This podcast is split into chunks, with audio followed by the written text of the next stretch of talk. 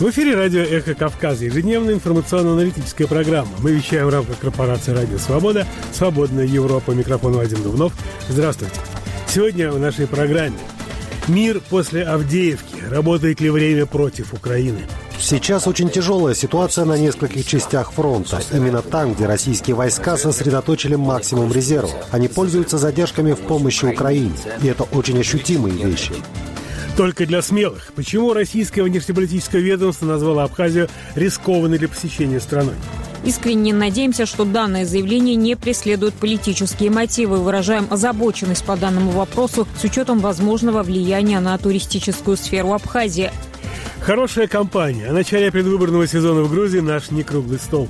Подчеркиваю, что альтернативы нет. А когда нет альтернативы, выбирают по принципу наименьшего зла. Все это и много другое сегодня в прямом эфире и на нашем сайте www.эхокавказа.ком. Начинаем программу с международных новостей, которые с пражской студии расскажет Кейти Бочеришвили. Великобритания ввела санкции в отношении руководства исправительной колонии номер три «Полярный волк», в которой умер оппозиционный политик Алексей Навальный. Об этом сообщается на сайте британского правительства. Начальнику колонии Вадиму Калинину и пяти его заместителям запретят въезд в Великобританию и заморозят их активы. Очевидно, что российские власти видели в Навальном угрозу и неоднократно пытались заставить его замолчать, заявил министр иностранных дел страны Дэвид Кэмерон. В пресс-релизе правительства отмечается, что Великобритания стала первой страной, которая ввела санкции в ответ на смерть Навального. Ранее США анонсировали крупный пакет санкций против России в связи со смертью в российской колонии оппозиционного политика и двухлетней войной в Украине. О мерах будет объявлено 23 февраля. Евросоюз 19 февраля призвал Россию позволить провести международное расследование смерти Навального. Послы России вызывались министерствами иностранных дел стран ЕС, чтобы чтобы дать пояснение о ситуации вокруг гибели политика. По версии ФСИН, оппозиционный политик Алексей Навальный, находившийся в колонии особого режима «Полярный волк», умер днем 16 февраля после прогулки. За несколько дней до смерти его в 27 раз отправили в ШИЗО с еще более жесткими условиями содержания, чем в обычных камерах. Сторонники политика считают, что его убили. Родным до сих пор не выдали и не показали тело Навального. Постпреды стран Евросоюза согласовали 13-й пакет санкций против России. Утвердить его планируется к годовщине ввода российских войск на территорию Украины 24 февраля. В новый санкционный список попадут около 200 юридических и физических лиц. Однако уточняется, что в 13-м пакете санкций не будет отраслевых мер. Новый список ограничений будет одним из самых больших среди тех, которые были когда-либо приняты в отношении России. Глава Еврокомиссии Урсула фон дер Ляйен заявила, что новый пакет санкций ограничит доступ России к беспилотникам, а Евросоюзу нужно продолжать ослаблять военную машину Путина. В настоящее время Евросоюз ввел 12 пакетов санкций, ограничивающих товарооборот с Россией и деятельность российской политической элиты. В Евросоюзе считают, что санкции лишают российскую армию и ее поставщиков товаров и оборудования, необходимых для ведения войны на суверенной территории Украины. Генеральный секретарь НАТО Йенс Столтенберг в интервью «Радио Свобода», «Радио Свободная Европа» в Брюсселе прокомментировал смерть оппозиционера Алексея Навального и отход ВСУ от Авдеевки. По его словам, оба эти события должны привлечь внимание НАТО и его союзников к необходимости усилить военную помощь Украине. Я уверен, что лучший способ почтить память Навального – не дать Путину одержать победу на поле боя, обеспечить превосходство Украины, сказал Столтенберг. Вывод украинских войск из Авдеевки после месяцев тяжелых боев, заявил глава НАТО, также демонстрирует, что Украина нуждается в больших объемах военной поддержки. Гибель Навального в колонии и задержка экспертизы обстоятельств его смерти, считает Столтенберг, должны привлечь еще более пристальное внимание к авторитарному характеру кремлевского режима. Столтенберг также рассказал, что пока утверждение пакета военной помощи США Украине объемом в 61 миллиард долларов задерживается поддерживается в Палате представителей, другие страны наращивают свою поддержку, среди них Швеция, Канада и Япония. ВСУ нанесли удар по полигону российской армии возле села Трудовское в Волноваховском районе Донецкой области, в результате чего могли погибнуть не менее 60 человек. Об этом сообщает русская служба BBC со ссылкой на источники. Ранее об этом писали также российские провоенные телеграм-каналы. По данным BBC, удар был нанесен двумя ракетами из реактивной системы залпового огня «Хаймарс» днем 20 февраля.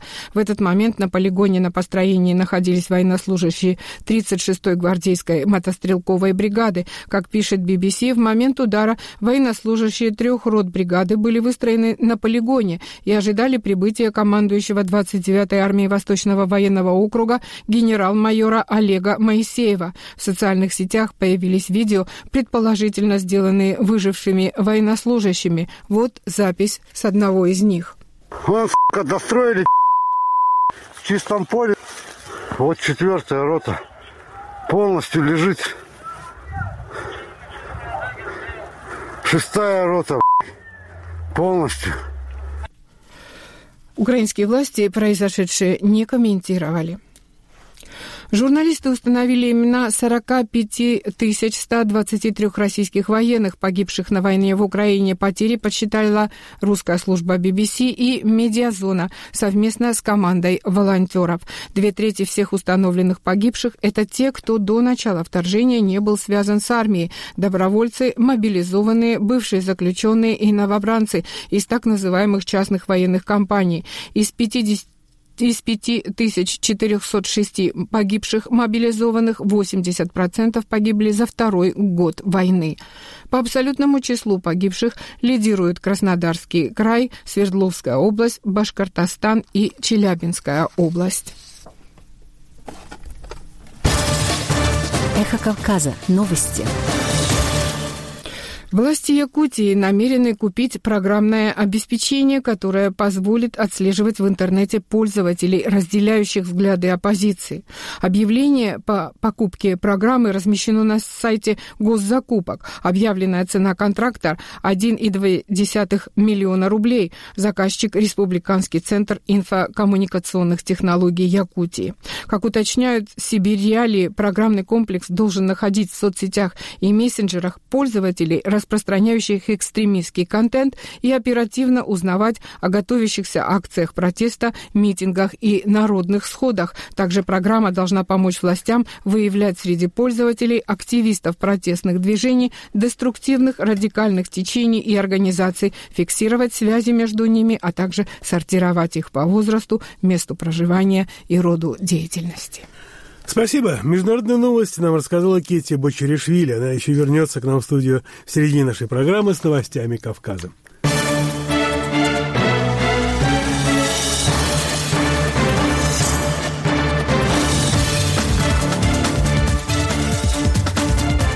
В эфире радио «Эхо Кавказа» ежедневная информационно-аналитическая программа. Вадим Дубнов. Бедность и безработица, рост цен, возможный транзит санкционных товаров через Грузию в Россию – это лишь часть вопросов, на которые сегодня в парламентском формате «Часа министра» пришлось отвечать главе Минфина Лаше Хуцишвили. Ответы выслушал Ираклий Аргвелидзе. Доклад министра продолжался около 35 минут. По словам Хуцишвили, экономике Грузии удалось преодолеть отставание, вызванное пандемией. Ее объем вернулся к показателям 2019 года. Это достижение особенно примечательно, учитывая геополитические изменения в мире и регионе, в результате которых большинство ведущих стран мира до сих пор испытывают влияние пандемии на экономический рост и инфляцию. Оппозиция потребовала от министра больше конкретики. К примеру, представитель еврооптимистов Хати Декануидзе, ссылаясь на журналистские расследования, попросила разъяснить, почему из Грузии в обход санкций идет поток дорогих автомобилей в Россию. С осени 2023 года запрещен экспорт автомобилей стоимостью от 50 тысяч евро и объемом двигателя более двух литров. Я могу показать вам конкретные материалы, которые показывают, что Грузию используют как перевалочную базу, и запрещенные к экспорту автомобили перетекают от нас в Россию. Здесь вовсю орудуют российские дельцы, которые отобрали бизнес у граждан Грузии и зарегистрировали здесь для обогащения за счет нелегальных доходов. Знаете ли вы, что многие водители в индивидуальном порядке переоформляют на себя фиктивно автомобили, а потом возвращаются обратно пешком? Считаете ли вы проблемой то, что территория Грузии используется для подсанкционных транспортных средств, и мы присоединились к этой части санкций? В ответ министр обвинил депутата в некомпетентности и распространении дезинформации. Фактов нарушения санкций в Грузии нет применение санкций осуществляется в той форме и объеме, которые определены нашими международными партнерами, парировал Хуцишвили. Грузия выполняет западные санкции в данном случае в той форме и объемах, в которых они установлены. Если ваше личное недовольство состоит в том, что эти санкции не имеют того масштаба, которого вы желаете, вы можете попросить наших международных партнеров установить их в другой форме. Из санкций есть много исключений. Грузия не участвовала в их разработке, поэтому мы реализуем их в том виде, в котором это прописано. Если человек путешествует индивидуально на зарегистрированном на свое имя автомобиле, это не считается нарушением санкций, введенных Евросоюзом. Союзом. Грузия не может быть инициатором санкций, особенно когда таких ограничений нет даже в Евросоюзе заявил министр. Вопрос лидера стратегии Агма Шенебели касался инфляции в Грузии. Георгия Вашат заинтересовала, почему в Грузии самые высокие цены в регионе на продукты питания. У меня к вам вопрос. Почему в странах ЕС бутылка воды дешевле, чем в Грузии? Наша страна – лидер региона по количеству рек. Почему в соседних странах все продукты дешевле, чем в Грузии? Например, почему в Турции килограмм сливочного масла стоит дешевле на 30%? Почему 15 яиц там стоит 4,5 лари, а у нас 10 яиц 5,70? Почему на границе с Турцией целые семьи стоят в очереди закупать продукты? Почему так происходит? Кто виноват, что в стране так дорого? Зачем нам эти цифры, если они не для людей? Почему безработица в Грузии находится на самом высоком уровне? Ведь уровень безработицы ниже у всех соседей. Вы доказываете, что у нас экономика на душу населения выше, чем у Армении и Азербайджана. Тогда почему у нас больше безработицы? Ответьте на этот вопрос, потому что вы главный финансист в этой стране. Что происходит? Может быть, причина в том, что деньги из бюджета идут элите, а не народу? Заявил Вашадзе. Грузия является образцовой страной в управлении инфляцией, ответил, избегая прямого прямого ответа на вопросы депутата Хуцишвили и вновь обратился к официальной статистике. Последние 10 месяцев уровень инфляции находился в пределах целевого показателя в 3%. Очень мало стран, в которых достигнута такая стабилизация цен. Если взять многие развитые страны, где инфляция традиционно относительно низкая и экономический рост, естественно, тоже низкий, то Грузии удалось хорошо справиться с инфляционными ожиданиями. Политика, реализуемая правительством Грузии и Национальным банком, гарантирует, что даже в долгосрочной перспективе инфляция всегда будет в пределах целевого уровня. Среднегодовая инфляция в прошлом году также была на целевом уровне, который составил 2,5 2,5%, что гораздо ниже многих соседних стран, в том числе упомянутых вами государств. Утверждал министр. В целом, согласно прогнозу Хуцишвили, именно снижение инфляции является главным успехом дальновидной политики правительства, а сохранение темпов экономического роста в 5% позволит стране повысить уровень ВВП на душу населения с учетом паритета покупательной способности до 45% медианного главного показателя Евросоюза уже к концу 2024 года. По мнению министра, у четырех стран, а именно у Польши, Литвы, Латвии и Болгарии, на момент вступления этот показатель был еще ниже. Поэтому с экономической точки зрения Грузия уже соответствует экономическому стандарту для вступления в Евросоюз, считает министр Хуцишвили. Из Тбилиси Иракли Орагвелидзе специально для «Эхо Кавказа». Правда о Беслане, как и правосудие, остается делом будущего. Все-таки есть в Армении культ карабахского конфликта, культ Карабаха. Антивоенная позиция является крайне маргинализованной в нынешней ситуации в Азербайджане. Чеченцам подходить с европейскими мерками нельзя. Они такие, какие они есть. Слушайте программу «Весь Кавказ» на нашем радио по воскресеньям. Конце прошлой недели Министерство иностранных дел России предупредило россиян о рисках безопасности в Абхазии. Причиной для неожиданного заявления внешнеполитического ведомства стала информация о том, что на свободу вышел гражданин самопровозглашенной республики, совершивший преступление в отношении российской туристки. Текст абхазского автора, имя которого в целях защиты от российского репрессивного законодательства о нежелательных организациях мы не разглашаем, читает мой коллега Демис Паландов. Сообщение в телеграм-канале российского МИДа выглядело следующим образом. С крайним недоумением восприняли информацию о том, что 2 февраля абхазский гражданин Э.Г. Абухба, который в 2019 году совершил тягчайшее преступление в отношении российской туристки, вышел на свободу после смягчения ему приговора решением Верховного суда этой страны. По нашей оценке, данный резонансный случай свидетельствует о весьма весьма снисходительном отношении абхазского правосудия к совершаемым на территории республики преступлениям и выносимым виновникам мерам наказания. Очевидно, что это создает риски для безопасности большого количества иностранных гостей, ежегодно прибывающих на абхазские курорты, о чем мы вынуждены предупредить наших соотечественников. Конец цитаты.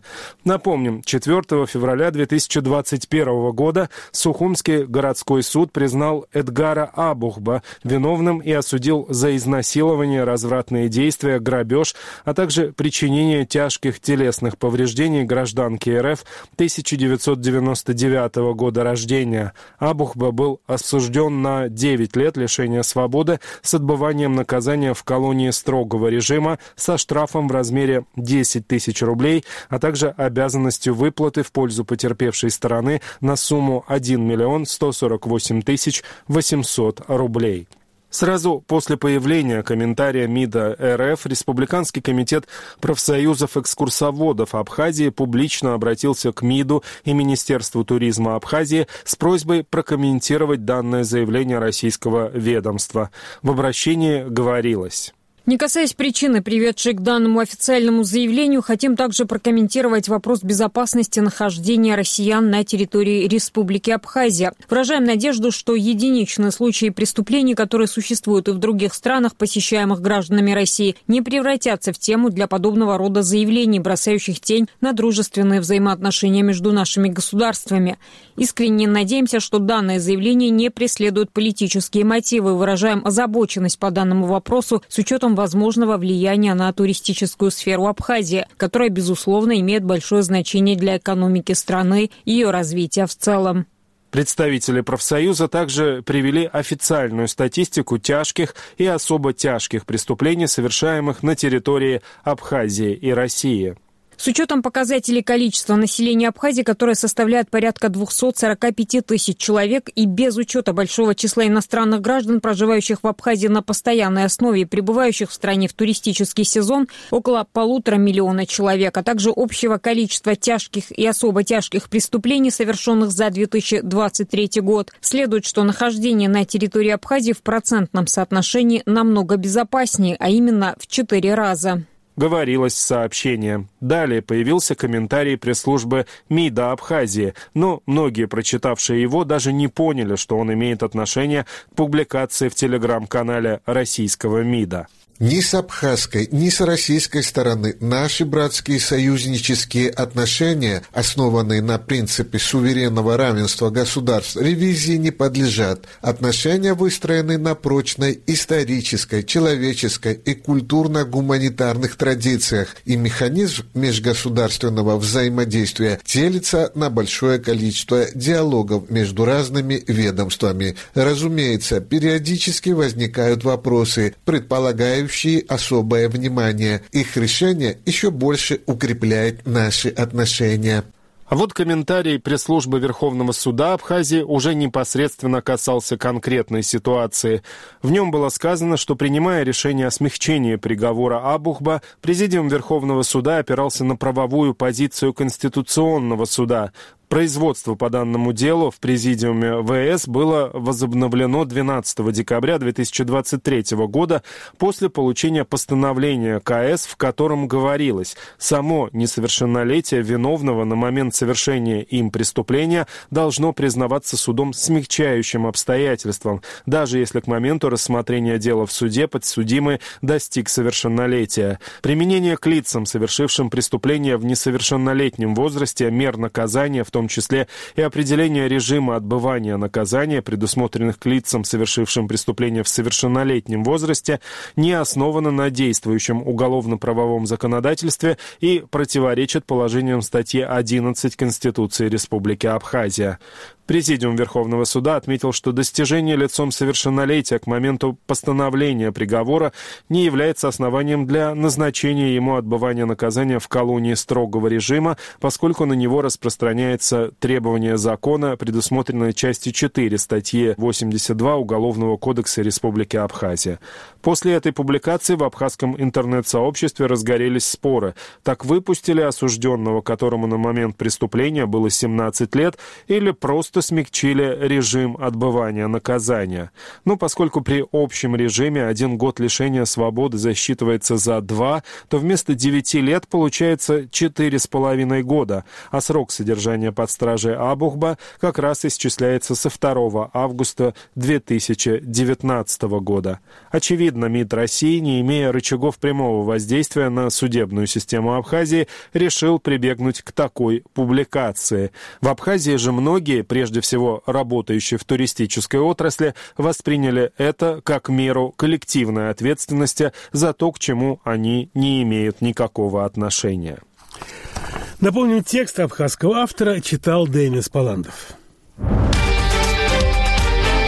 Грузии еще раз подтвердилось то, что никакой демократии не существует вообще. Вообще не понимаю, почему они говорят от лица народа. Нам еще революции не хватало. Дураки они. Первый раз в жизни я не иду на выборы. Кого выбирать даже не знаем. За кем ходить не знаем. Никто не оправдал за все это время себя. Миллионы тратят на предвыборные кампании. Когда это закончится, черт побери. Сегодня интересует вас судьба любого человека. Вернитесь к народу. Я приму того, кого пошлет Господь Бог. Кого мы достойны, того и примем. Мое личное мнение нет достойного. Все решают деньги, и люди продают свои голоса.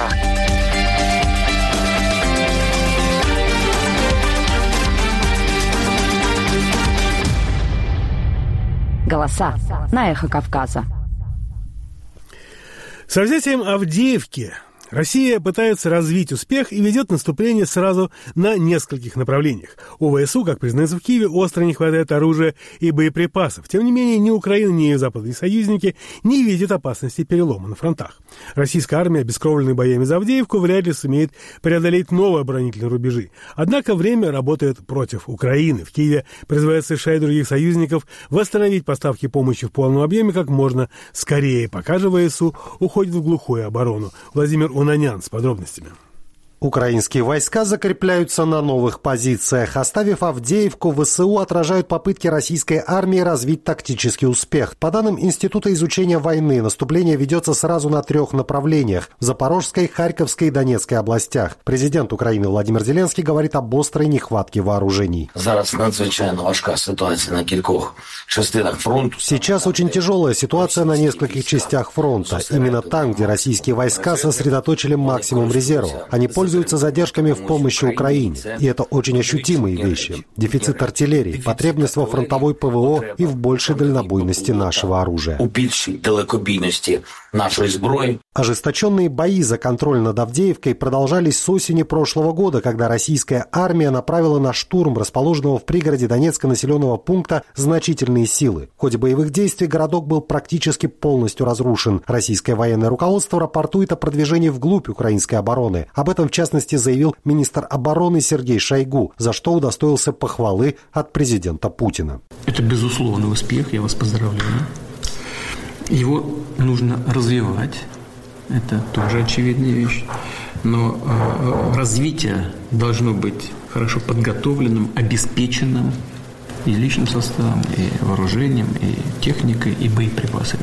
Ну, мы об этом еще поговорим отдельно. Тем не менее, и эксперты Института изучения войны, и представители британской разведки сомневаются, что российским войскам удастся развить успех. После взятия Авдеевки у них просто может не хватить ресурсов для эффективного наступления, так как войскам и так обескровленным штурмами хорошо укрепленных позиций в самом городке теперь придется столкнуться с новыми оборонительными рубежами украинской армии. Мы відійшли на підготовлені позиції так ми зараз нарощуємо оборонний потенциал на цих позициях. Мы отступили на подготовленные позиции, чтобы нарастить наш оборонительный потенциал. Чем лучше мы укрепимся, чем больше траншей и блиндажей мы подготовим, тем легче будет выполнять боевые задачи. Что касается выхода из Авдеевки, это был не только очень сложный маневр, но и, конечно, больно оставлять наши разрушенные города, украинские города. Но это не означает, что мы проиграли войну. Мы рассчитываем на дальнейшую поддержку и на усиление поддержки со стороны наших западных партнеров. Особенно это касается касается снарядов и техники. Мы хотим и готовы продолжать освобождать наши земли. Эффективно и экономно. Чем больше будет снарядов и орудий, тем безопаснее будут наши операции на передовой. Но если сравнить потери врага с нашими, то их потери в десятки раз превышают наши. Их втраты переважают наши в десятки разів. Говорит замкомандующего 3-й штурмовой бригады ВСУ, прикрывавший выход войск из Авдеевки Роман Кудряшов. С тем, что в боях за Авдеевку российская армия понесла огромные потери, согласны представители западных разведок. По их оценкам, только за первый месяц операции в октябре прошлого года погибло около 10 тысяч солдат и офицеров. Схожие цифры приводил и автор провоенного телеграм-канала «Нам пишут из Янины» Андрей Морозов, долгое время служивший в звании старшего сержанта в военизированных формированиях так называемой Донецкой Народной Республики.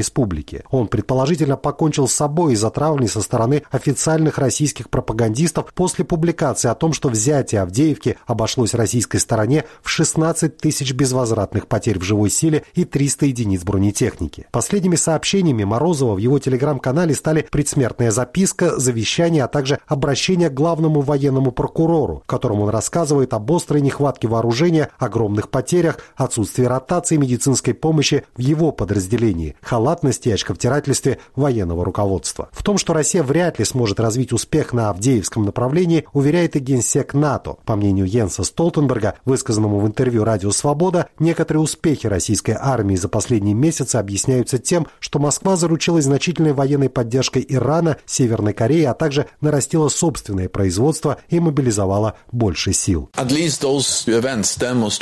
Мы не верим, что тот факт, что украинские войска отступили из Авдеевки, сам по себе существенно изменит стратегическую ситуацию. В то же время это напоминает нам о том, что Россия готова пожертвовать многими солдатами только ради незначительных территориальных достижений.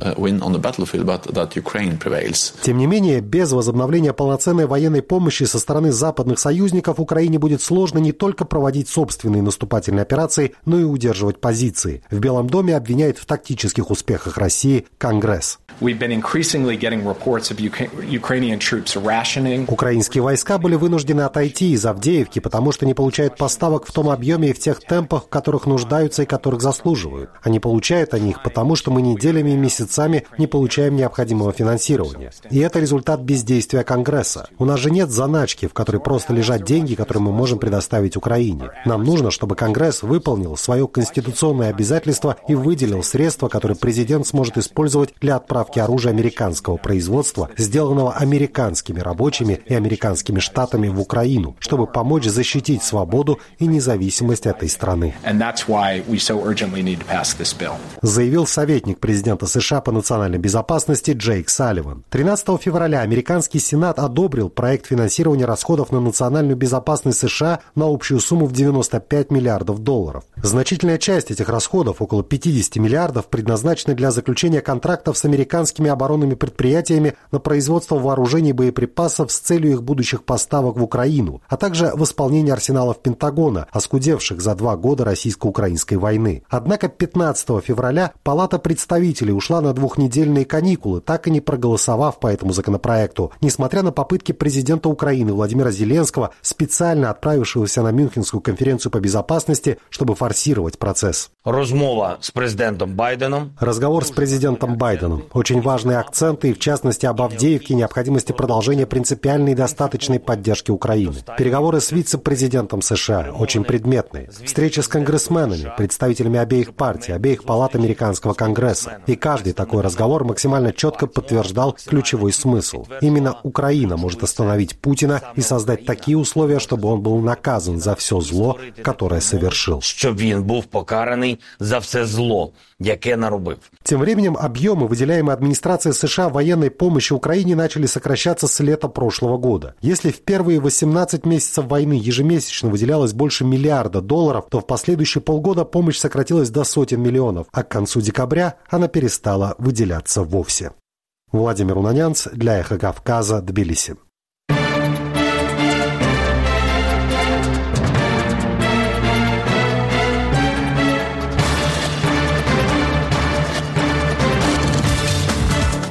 В эфире радио «Эхо Кавказ», ежедневная информационно-аналитическая программа. В студии Кетти Бочеришвили, которая расскажет нам кавказские новости. Генсек НАТО провел встречу с новым премьер-министром Грузии. Йенс Столтенберг поздравил Ираклия Кубахидзе с назначением, а также напомнил, что Альянс полностью поддерживает суверенитет и территориальную целостность страны. НАТО продолжает призывать Россию отказаться от признания независимыми государствами грузинских территорий. Любые угрозы со стороны России аннексировать оккупированные регионы Грузии неприемлемы. На сегодняшней встрече стороны обсудили пути дальнейшего развития партнерства между НАТО и Грузией, сообщил Йенс Столтенберг. Для Грузии важно продолжать и активизировать внутренние реформы и поддерживать демократические ценности. Мы хотим, чтобы Грузия двигалась в правильном направлении к большой демократии и процветанию, к полноправному членству в евроатлантической семье.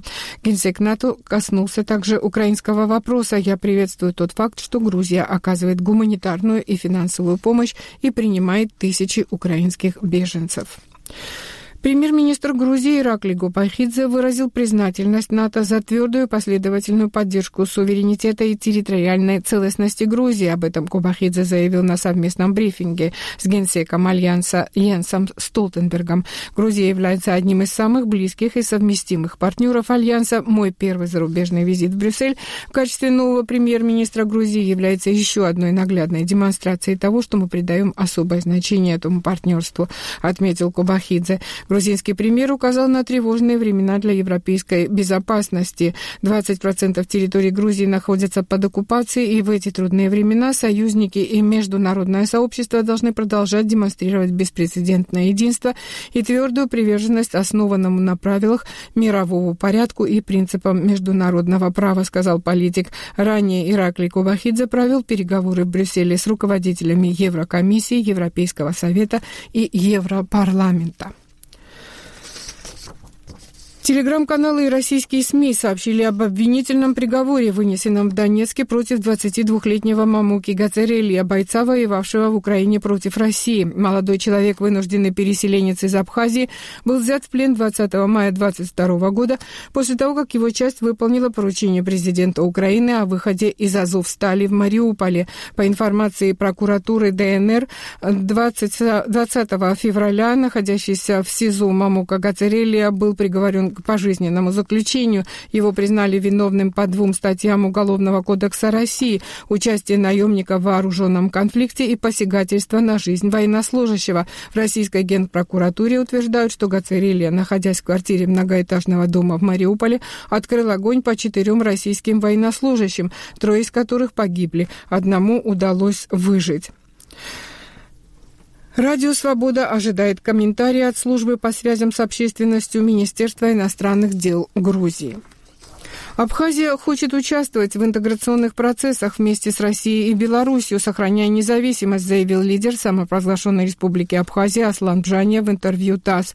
Я прежде всего руководствуюсь документами, которые подписаны между Абхазией и Российской Федерацией. Последний межгосударственный договор был подписан 24 ноября 2014 года, и там четко сказано о том, что Россия оказывает содействие Республике Абхазии в участии в интеграционных процессах, которые которые инициируются Российской Федерацией. Эта форма наиболее полно соответствует нашему будущему, нашему видению будущего. Спасибо. Новости Кавказа нам рассказала Кети Бочеришвили. Эхо Кавказа.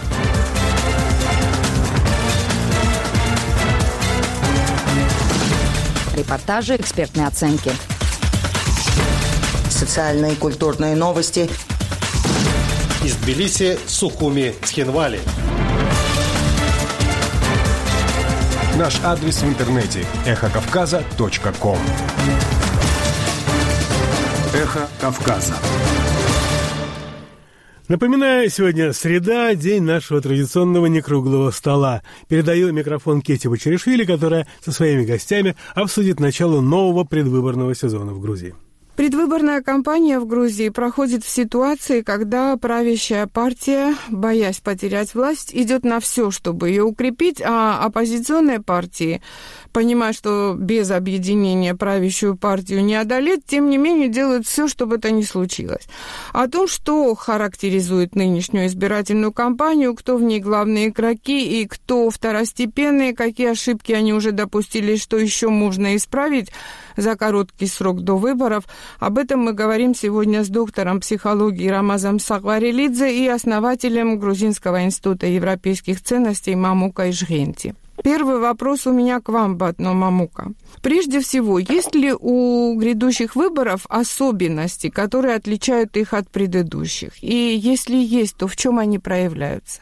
Да, ну, отличающая черта этих э, наступающих выборов заключается в том, что нам э, Евросоюз э, дал этот подарок, незаслуженный, но подарок, и дал нам статус кандидата. И есть там конкретные условия. И первое условие, самое главное, что не только потому, что это где-то записано, а потому что это является частью европейских ценностей, частью европейских стандартов. Если государство хочет присоединиться к европейской семье и, допустим, к Евросоюзу, то элементарный, самый базисный стандарт – это чтобы выборы проходили демократично и свободно в соответствии с европейскими стандартами. Правильно? Поэтому в этом случае, если мы хотим двигаться вперед, и это кандидатство не осталось, как это было и в других э, случаях, это не будет первый раз, но на 20 20-30 лет и так далее, то есть просто на бумаге.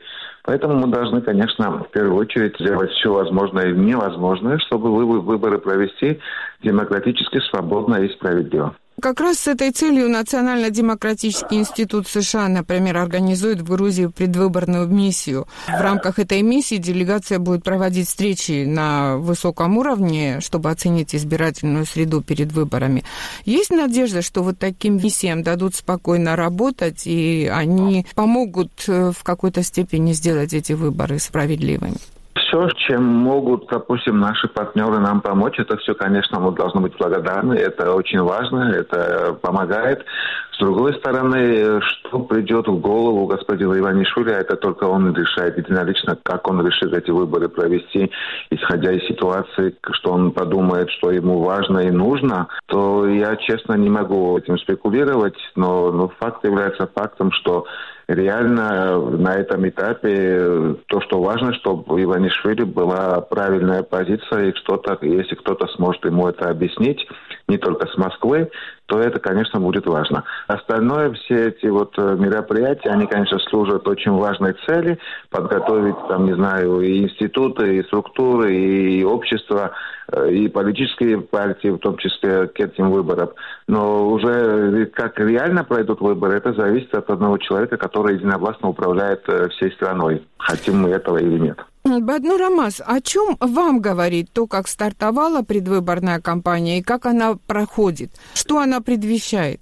Ну, не думаю, что были бы какие-либо четкие отличия от других выборов. Это потому, что в основном после 2012 года все выборы идут по одной формуле. Население не хочет дать власть национальному движению. Все годы запомнились 9 лет. А других альтернатив четких нету. Фактически все эти партии, мелкие, более или менее мелкие партии, являются вариантами национального движения или примкнувшись к этому движению. И, в принципе, остается альтернатива та же, что и была в 13-м. Национальное движение или грузинская мечта.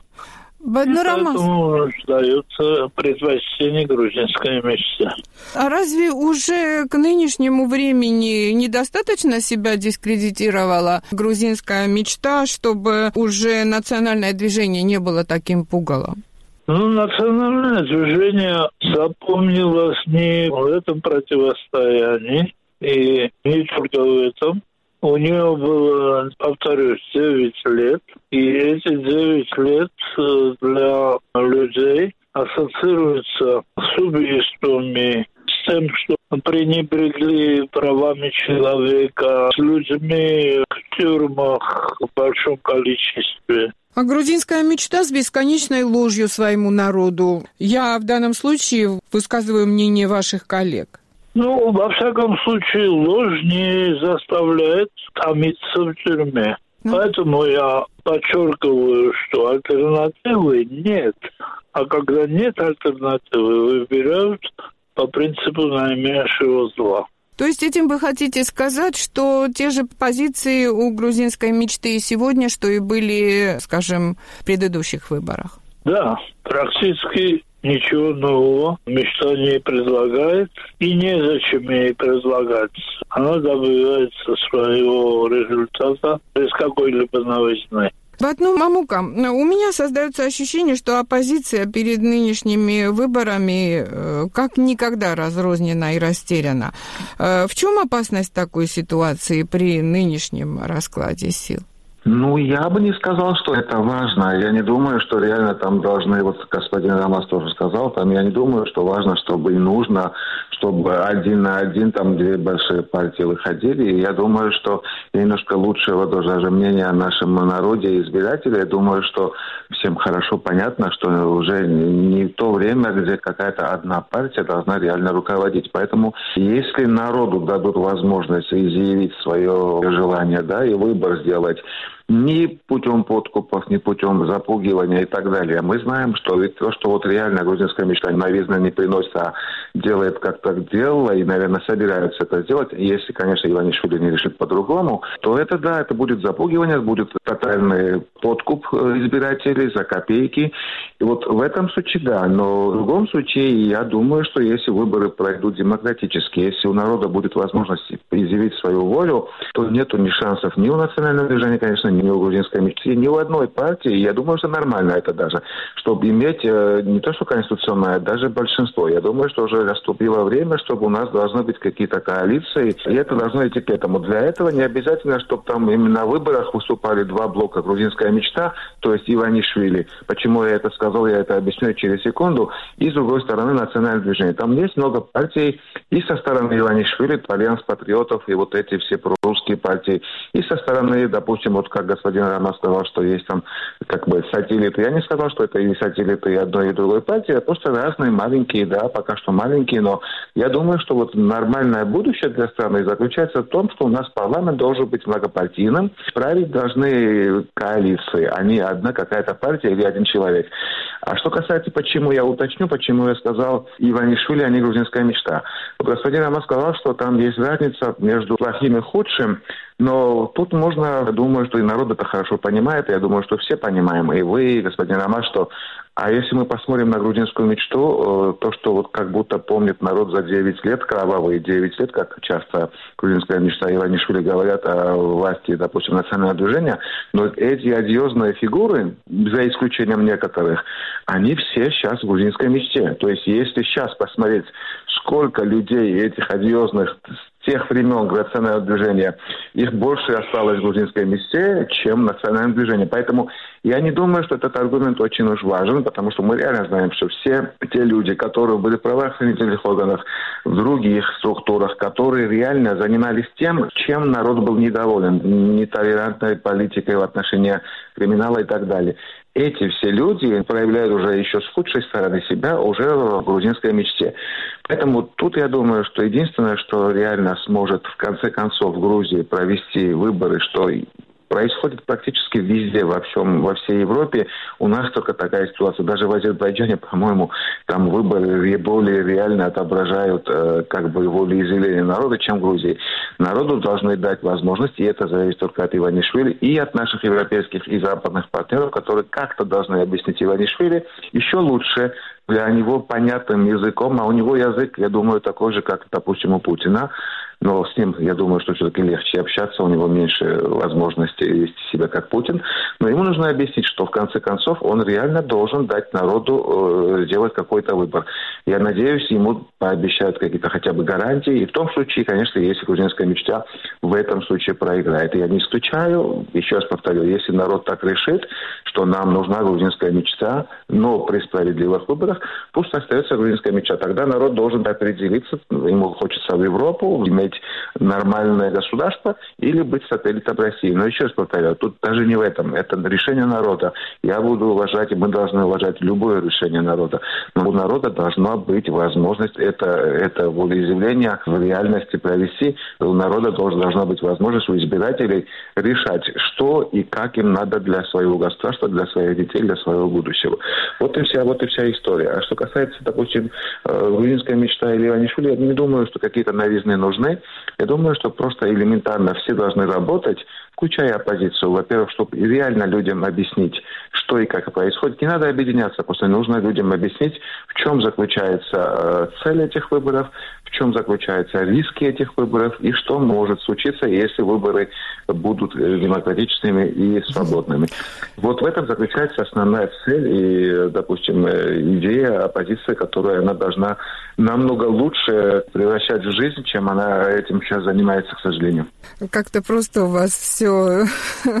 Не, еще раз повторяю, если Иванишвили решит провести, и у него будет желание и готовность дать народу сделать выбор без подкупа, без запугивания, без фальсификации. Хотя я думаю, что фальсификация это самая меньшая проблема. Тут больше проблем с подкупом и с запугиванием, да. То я думаю, и еще один вопрос, это насчет диаспоры. Я думаю, что вот как в Молдове мы должны дать больше возможности диаспоре, допустим, принимать участие. И когда в свое время на выборах 2013 года, когда вся грузинская тогдашняя оппозиция Иванишвили и так далее кричали сказали практически в упор, что вот не дают возможность нашей диаспоре голосовать, потому что не открывают достаточно пунктов избирательных, то я думаю, что вот они хотя бы сейчас, то, что они обещали или требовали 13 лет или 12 лет назад, они сейчас должны сами как-то в конце концов исполнить. Я думаю, что как в Молдове это Спасибо. случилось, угу. у диаспоры должна быть возможность э, повлиять и играть роль э, в строительстве своего государства.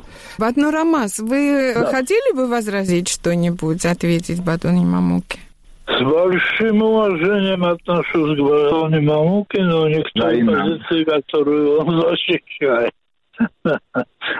Потому что ну, очень часто слышны эти формулы. Президент Юрабишвили сейчас как раз несколько дней тому назад сказала, что надо думать о коалиционном правительстве и так далее. Но напомню, что коалиционное правительство в любой стране создается не политической волей того или иного правителя, а определенным соотношением сил. И если не будет ситуации, той ситуации, которую сейчас наблюдаем, когда одна партия может сформировать правительство, исходя из полученных мандатов, то поставить вопрос о коалиционном правлении не имеет смысла. Коалиции создаются по вынуждению, когда не хватает голосов, мандатов и так далее.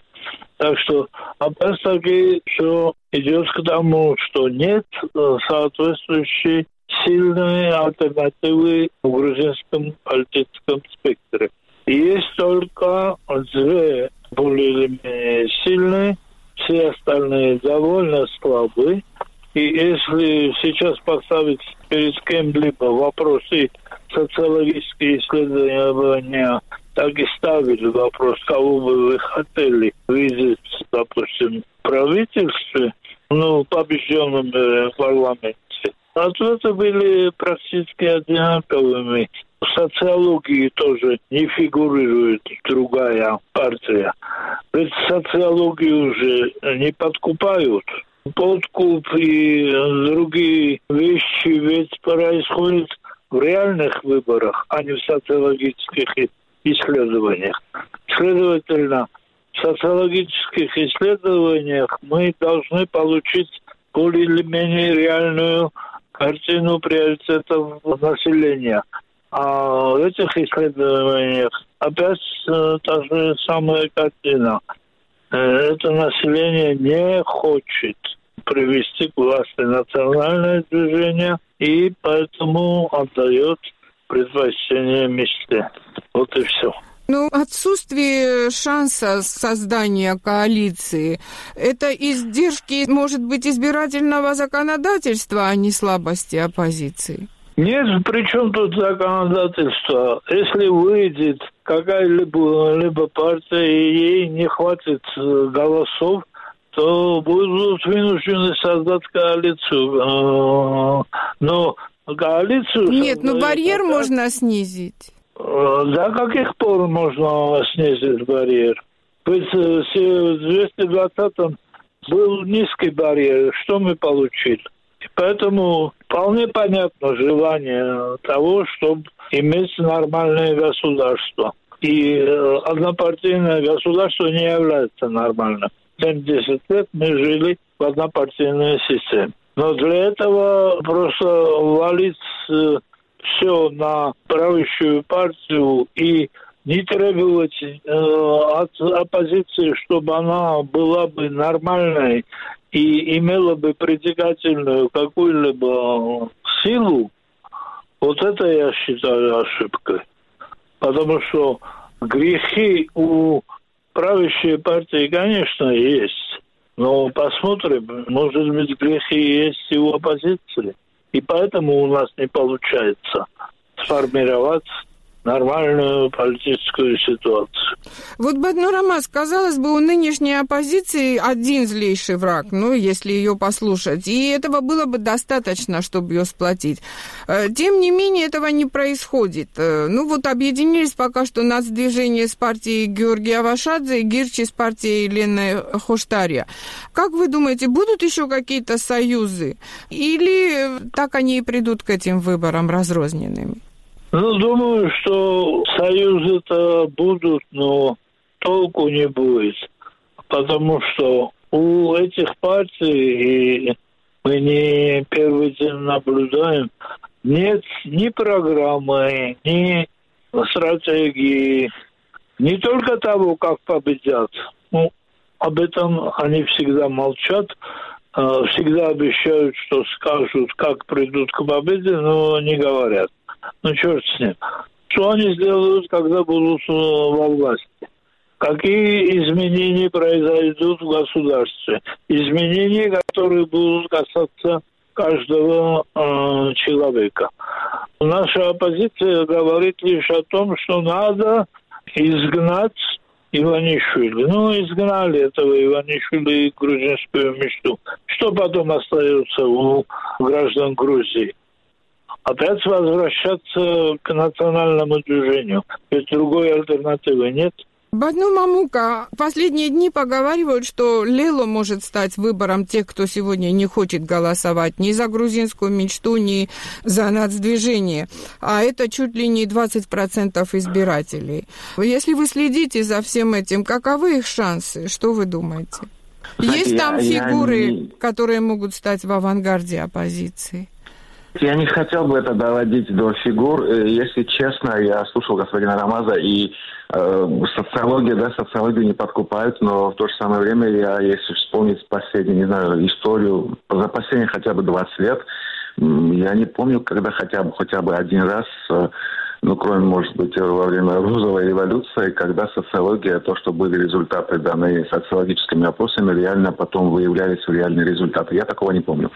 Э, что касается я, что касается Лилу, я не, вы знаете, я не, я не думаю, я сам ни, в никоем случае, я не буду голосовать за, за Иванишвили, но в то же самое время я точно не буду голосовать за Лилу. Но А у всех, еще раз повторяю, у всех есть какая-то, у всех есть какая-то возможность э, какие-то голоса набрать. Тут, еще раз повторюсь, тут должно быть реально, и, во-первых, нужно исключить как приходит национальное движение к, к, допустим, к власти. Да, это же исключено.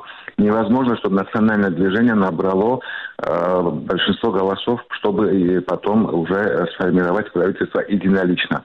И тут тоже я вот э, единственное, с чем поспорил бы с господином Рамазом, то, что я не думаю, я думаю, что это очень неправильное, э, неправильное послание, что если не будет грузинской мечты, то будет национальное движение. Это как раз то, что нам э, каждый день, не только, кстати, в Грузии, но и, допустим, с, из других стран, с одной особенно, это основные вот месседжмейкеры, которые говорят, что вот есть альтернатива такая, что если не будет Иванишвили, то вернется Саакашвили.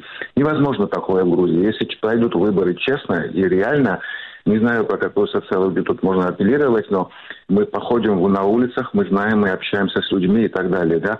Мы знаем, что нету ни одной партии, которая, у которой реально сейчас есть возможность взять большинство голосов. Если, конечно, не будет подкуп, если, конечно, не будет запугивания и в какой-то мере фальсифицирования, что грузинская мечта очень прекрасно делает. Еще раз повторю, не грузинская мечта, это, это, так, это Иванишвили, это одно и то же самое. Там большинство грузинской мечте это представители национального движения и тех, допустим, те люди, которые за декады, за годы, за декады, они всегда являлись при власти. Было это национальное движение, там э, вашей Ваднадзе и так далее. Я думаю, в этом заключается ответ. Что касается вот этих других партий, они должны элементарно донести до народа свой, свое послание. Я не соглашусь также с господином Рамазом, что у всех ни у кого нету какой-то программы. Я лично ознакомился с несколькими программами по разным направлениям, по, допустим, по образованию, по э, соцобеспечению и так далее. У нескольких партий, включая национальное движение, такое есть. Да? Поэтому э, но нужно это доносить к людям. Что касается, допустим, главное послание, что для народа, да, допустим, нет не то, что из, изгнать Иванишвили. Изгнать Иванишвили или привести Саакашвили, или назначить Сахвалилидзе или Жгенти, не в этом заключается дело. Заключается вся суть в том, что изгнание Иванишвили не само собой это цель, а цель это европейская интеграция, это строительство нормального государства. Иванишвили напрямую мешает этой цели. Вот в чем, что нужно объяснить народу. Не потому, что мы не любим Иванишвили, потому что он с зебрами там занимается или там э, деревья возит. Это его личное дело, пусть что он хочет, то и делает. Главное, чтобы он не портил будущее нашему государству. А он это делает. Поэтому персонали Иванишвили, Лело, там, вы упомянули, или господин Рамаз упомянул госпожу президента, как будто она сказала, что я про альянсы, то, что альянс, альянсы должны править и коалиции государством, я говорю уже несколько лет. Я не слышал и не собираюсь слушать, что госпожа Зурабишвили сказала. Но еще раз повторю, если она сказала, очень хорошо, иногда, и она тоже один раз 24 часа или 12 часов часы тоже правильное время показывают, правильно. Поэтому тут не в этом дело. Тут дело в том, чтобы все делали свою работу. И тут абсолютно согласен с господином Рамазом, что оппозиция должна быть более локальной, более а, обычной и более эффективной. В том числе она реально должна объяснять людям реальные проблемы, а не ссориться между собой и так далее. Еще раз повторюсь, никакого большого объединения не обязательно, потому что это Грузия, да, допустим, из-за того, что я в объединении или человек в объединении увидит какое-то лицо и какую-то фамилию, к сожалению, уже на второй план переходит программа и перспективы, я и голосую или не голосую за него или нее, да. Поэтому у нас главная программа, у нас главное, я с этим соглашаюсь, но главное объяснять людям, в чем заключается проблема. Проблема государства – это Иванишвили и политика, которую он проводит, которая приведет это государство, я не знаю, к полнейшему краху. Спасибо. Что касается, и должен просто это комментарий сделать, что касается вот убийств и так далее, да, я не думаю, что то, что у нас происходит за последние 12 лет, чем-то это меньше, просто, к сожалению, почему-то это все им удается скрывать и так далее, или камуфлировать, в отличие от предыдущих лет, да. У нас э, то, что происходило за эти 12 лет, это кража людей с нашего государства в другие страны, это избиение людей, это министров заводили в подвалы, их практически насиловали, да, такого я, я не знаю. Э, это все забывается, и это что люди не знают, поэтому я говорю, вот в этом заключается как раз функция оппозиции, чтобы это все людям, и медиа в том числе, людям напоминать и то, что было плохое за 9 лет, и то, что было плохое за последние, к сожалению, 12 лет. Баднурамас, дам вам возможность э, ответить и на этом закончим. Ну, я не собираюсь спорить в данном случае, потому что целиком согласен. Оппозиция будет активная, будет объяснять, будет доказывать и то, что не годится грузинская мечта, и то, что они приносят что-то новое и стоящее. С удовольствием поддерживаю такую идею, но пока что не вижу такой оппозиции. Спасибо. Гостями нашего некруглого стола сегодня были доктор психологии Рамас Акварелидзе и основатель Грузинского института европейских ценностей Маму Кашренти. Провела некруглый стол моя коллега Кети Бочеришвили. В эфире радио «Эхо Кавказа». Вы слушаете ежедневную информационно-аналитическую программу. Мы вещаем в рамках корпорации «Радио Свобода». «Свободная Европа» вел программу Вадим Дубнов. Всего доброго, до завтра.